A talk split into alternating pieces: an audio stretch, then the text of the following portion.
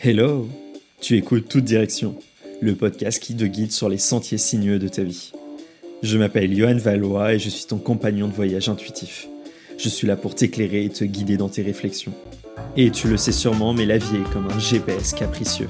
Parfois, il nous fait prendre une sortie inattendue, nous fait faire des demi-tours ou tout simplement nous perdre un moment pour mieux nous retrouver. Et tu sais quoi?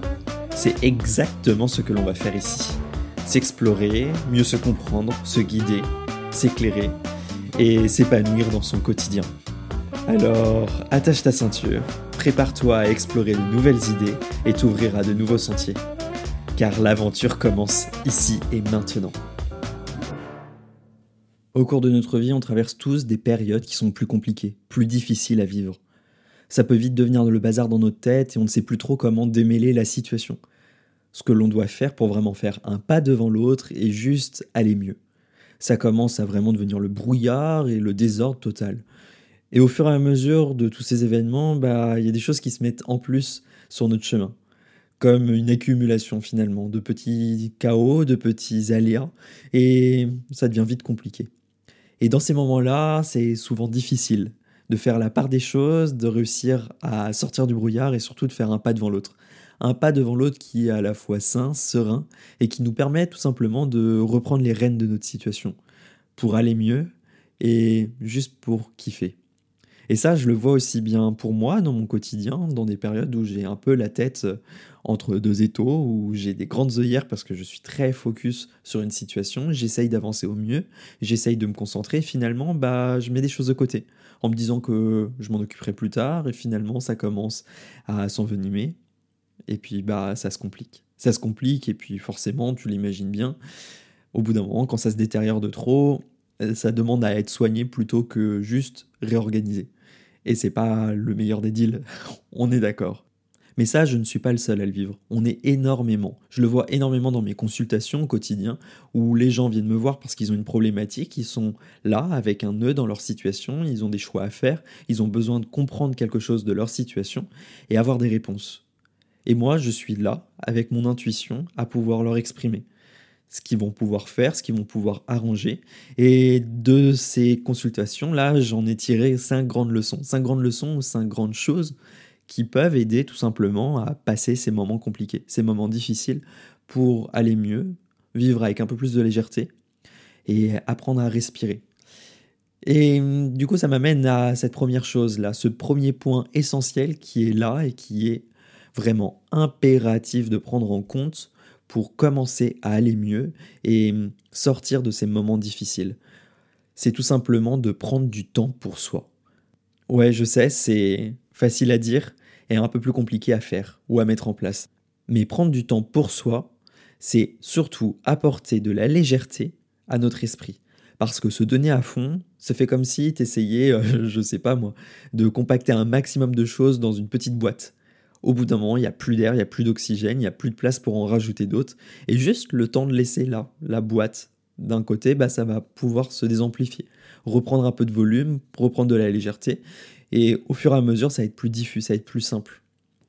C'est la même chose dans notre vie. Si on fait tout par excès, si on est obnubilé, on est focalisé sur quelque chose, que ce soit quelque chose qui nous plaît ou quelque chose qui est assez problématique qu'on doit gérer. Si on est focus en continu, on commence à ruminer, à vraiment être trop obnubilé, focalisé dessus, et on n'a plus de légèreté pour soi, on n'a plus de légèreté, on n'a plus de présence pour les autres, pour les problématiques à côté, pour nos proches. Et ça, c'est un besoin qui est viscéral. C'est qu'on a besoin de prendre le temps de souffler et de prendre soin de soi, au niveau de notre corps, de notre esprit, de notre hygiène de vie, de notre sommeil, pour nous aider à juste être bien avec soi-même, à faire tourner la machine plus facilement et ainsi mieux aider les autres, mieux aider notre situation et pouvoir libérer les problématiques, sortir des moments compliqués. Parce que si tu es épuisé, si tu es tracassé, ça va être un cercle vicieux. Tu vas donner encore plus d'énergie, tu vas encore plus t'épuiser, et ainsi de suite. Et au final, tu n'arriveras pas forcément à avancer. Tu n'arriveras pas forcément à sortir de ce brouillard et tu continueras à marcher en rond, les pieds dans la boue. Et ça, c'est vraiment pas cool. Mais ça a un avantage aussi de ne pas prendre soin de soi. C'est tout simplement que tu vas apprendre à découvrir tes retranchements, apprendre à découvrir tes limites et savoir ce qui ne te correspond plus, ce qui ne te convient plus du tout dans ton quotidien et ce que tu peux anticiper par la suite pour être mieux et mieux vivre la situation, pour éviter de refaire la même erreur. Parce que c'est tout simplement en passant par une erreur qu'on apprend que c'est quelque chose qui est une erreur et que c'est pas juste une façon de faire. D'une autre part, prendre tout simplement soin de soi, c'est aussi prendre soin des autres. Parce que si tu ne prends pas soin de toi, c'est un petit peu comme si tu étais une voiture. Tu n'entretiens pas le moteur, tu rajoutes pas d'essence, donc tu n'as pas d'énergie. Tu prends pas le temps de la laisser reposer, de laisser le moteur refroidir, et tu ne pourras pas aller de l'avant. C'est pareil que si tu prends pas soin de ton corps, tu vois, de ton esprit, ça fait comme si tu laissais ta voiture sale. Ça donne pas envie de monter dedans et de vraiment avancer. C'est vraiment une facette, tu vois, de si tu veux pouvoir aider, avancer tranquillement, plus sereinement, c'est de prendre du temps pour toi. Du temps à t'accorder par des petits moments de tranquillité ou tout simplement des vacances, des week-ends que tu as avec toi ou des activités que tu t'imposes chaque semaine qui te font du bien à l'esprit, qui te font du bien à ton corps. Sur un deuxième point qui est assez important, c'est pour passer ces moments compliqués, apporter plus de légèreté, c'est tout simplement de surveiller tes pensées. Entre ce que tu penses négativement et ce que tu penses positivement. Tu vois, si tu es tout le temps à ruminer, à penser à des choses à faire, à penser à ce qui ne va pas, tu vas d'une manière attirer le négatif, mais surtout tu vas rester focalisé dessus et tu ne vas pas laisser ton cerveau, ton esprit se calmer, avoir plus de quiétude. Et au final, tu vas tourner en boucle. Tu vois, c'est comme le vendredi soir, t'as pas fini un dossier, t'as pas fini quelque chose que tu devais finir à ton travail, t'es parti un petit peu fâché avec certains de tes collègues. Le week-end, il va pas être reposant. Il va pas être reposant parce que tout simplement, tu n'auras pas pris le temps de mettre les choses à plat.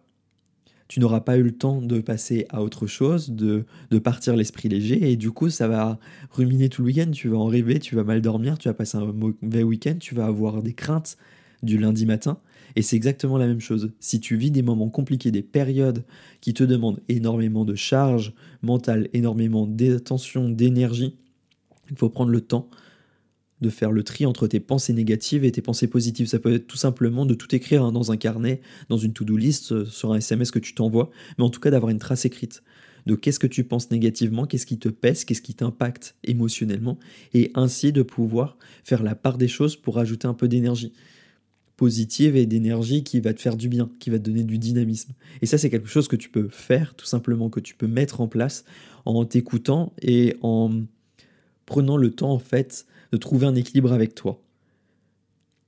Et ça va te permettre d'arrêter de tourner en boucle et d'être un petit peu plus objectif. Et cette histoire d'objectif, là, c'est notre troisième point. Pour sortir des moments compliqués, souvent, quand on est dans le brouillard, on ne sait plus par où avancer. On ne sait plus comment faire. Et qu'est-ce qu'il y a de mieux à faire quand on ne sait plus avancer ? C'est tout simplement de se trouver des points de repère. Alors je t'invite fortement à te donner des objectifs.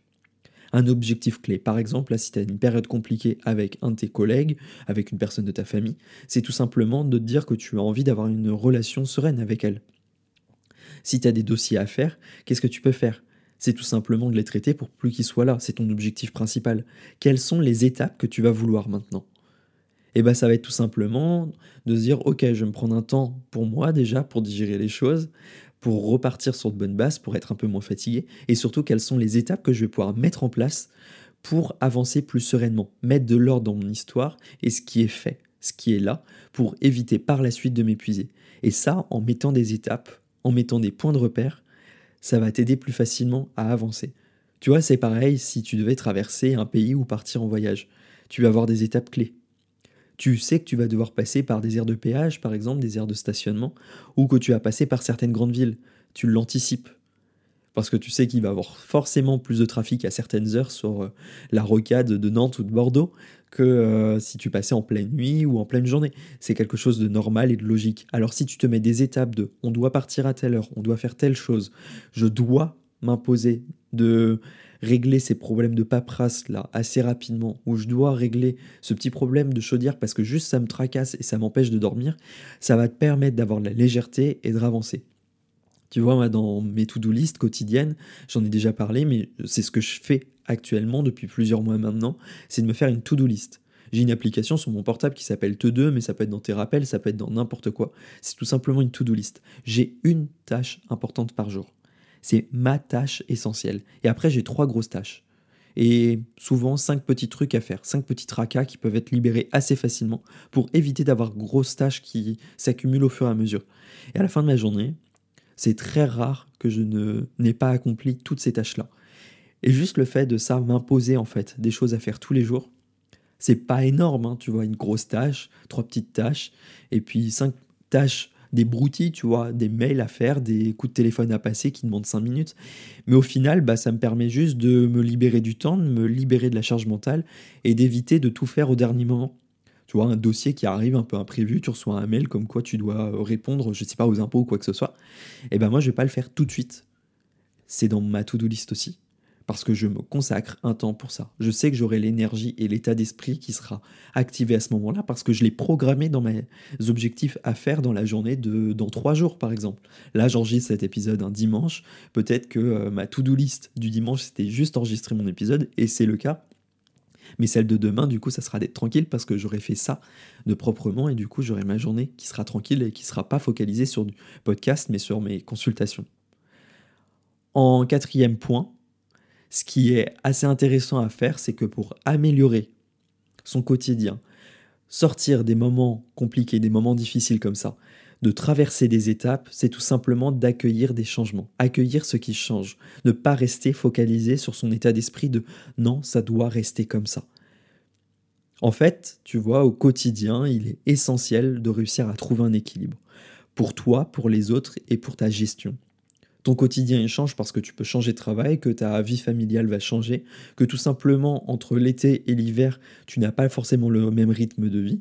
Et au final, dans tes objectifs, dans ce que tu dois mettre en place pour accueillir les moments tels qu'ils sont, c'est tout simplement de te dire « Ok, c'est un changement et j'ai le droit d'avoir cette part un petit peu ondulante où je peux me permettre d'être variable et de dire non un jour, mais oui le lendemain ». Mais tout simplement de ne pas rester focalisé sur mes idées, mes préconçus, et de trouver un point d'accord. Et c'est souvent le cas. Tu vois, sur mon ancien travail, moi j'étais dessinateur en bâtiment. Alors si je parle de ça, c'est tout simplement parce que, en principe, c'est très administratif. J'avais un cahier des charges à gérer, je devais passer certaines missions, construire des maisons, dessiner, voilà, des extensions, et après je m'occupais des dossiers administratifs pour les mairies. Ces dossiers-là, ils sont assez exigeants, ils demandent à mettre des mots clairs, de faire des plans très très propres. Mais au final, j'arrivais toujours à trouver un point d'échange et d'accord avec les mairies. Parce qu'il y avait certaines choses qui techniquement pouvaient passer, mais qui ne faisaient pas partie de leur clause habituelle, et dans leur convention, ça ne fonctionnait pas.